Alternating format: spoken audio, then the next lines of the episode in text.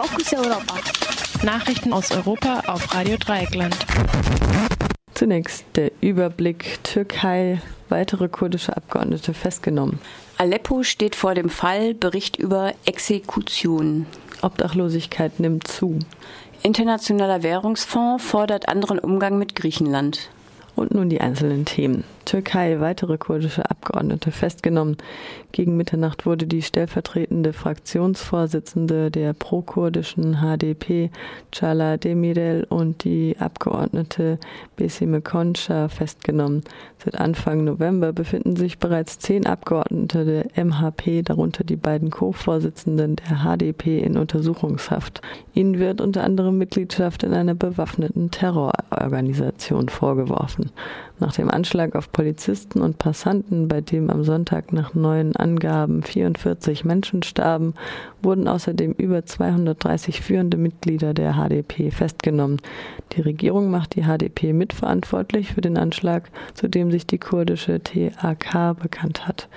Der HDP half es dabei nichts, dass sie den Anschlag umgehend scharf verurteilte. Aleppo steht vor dem Fall Bericht über Exekutionen. In Aleppo sollen ausländische Milizionäre 200 Zivilisten in zwei Stadtvierteln exekutiert haben. Dies meldete die Mediengruppe Orient News unter Berufung auf nicht näher bezeichnete Quellen aus Aleppo. Orient News wurde von einem syrischen Geschäftsmann gegründet, der sich der Opposition gegen Assad angeschlossen hat. Die Medien haben ihren Sitz in Dubai. Indessen scheint der Ostteil der Stadt kurz vor der Einnahme durch Regierungstruppen und ihre Verbündeten aus Libanon, Irak und Iran zu stehen. Soldaten der Regierungstruppen feierten am Abend ihren Erfolg mit Schüssen in die Luft, während an anderen Stellen noch gekämpft wurde. Aleppo ist die zweitgrößte Stadt Syriens und seit mehr als vier Jahren umkämpft. Vor einem Monat wurden alle Krankenhäuser im vom Rebellen gehaltenen Ostteil der Stadt von der russischen Luftwaffe zerstört. Deshalb gibt es auch keine halbwegs verlässlichen Zahlen über die Zahl der Opfer. Obdachlosigkeit nimmt zu. In Deutschland sind derzeit 335.000 Menschen wohnungslos. Dies meldet die Bild-Zeitung unter Berufung auf den Reichtums- und Armutsbericht der Bundesregierung.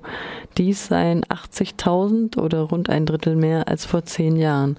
Einen leichten Anstieg gibt es auch bei der Zahl der überschuldeten Haushalte auf mittlerweile etwas über zwei Millionen.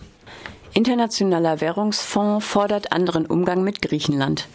Der Chef der Europaabteilung des Internationalen Währungsfonds IWF, Paul Thompson und ein weiterer Mitarbeiter des IWF haben einen anderen Umgang mit Griechenland gefordert. Zum einen fordern sie einen erneuten Schuldenschnitt für Griechenland, der diesmal allerdings die europäischen Steuerzahlerinnen treffen würde.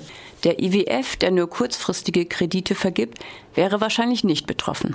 Außerdem hält der IWF die unter anderem von Deutschland für 2018 geforderte sogenannte Primärquote von 3,5 Prozent des Bruttoinlandsproduktes für zu hoch.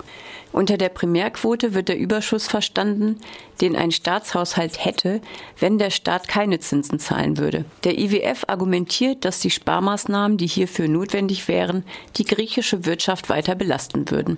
Dies zeige die Erfahrung der letzten Jahre. Als Alternative schlägt der IWF eine bessere Besteuerung der Haushalte vor. In Griechenland zahlt die Hälfte aller Haushalte keine Einkommenssteuer. In den übrigen Euro-Staaten sind dies nur acht Prozent. Außerdem schlägt der IWF eine Kürzung der reichlichen Pensionen vor. In Griechenland würden 11 Prozent des Bruttoinlandproduktes für Pensionen ausgegeben. Im Schnitt der Euro-Staaten seien dies nur etwas mehr als zwei Prozent. Mit dem auf diese Weise gewonnenen Geld sollten nicht Schulden zurückgezahlt, sondern eine Arbeitslosen- und Sozialhilfe aufgebaut werden.